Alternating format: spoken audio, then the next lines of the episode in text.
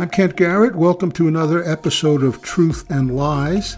On Thursday, January 20th, 2022, former President Donald Trump was asked by Sean Hannity on Fox News if he had authorized the National Guard to protect the Capitol building on January 6th.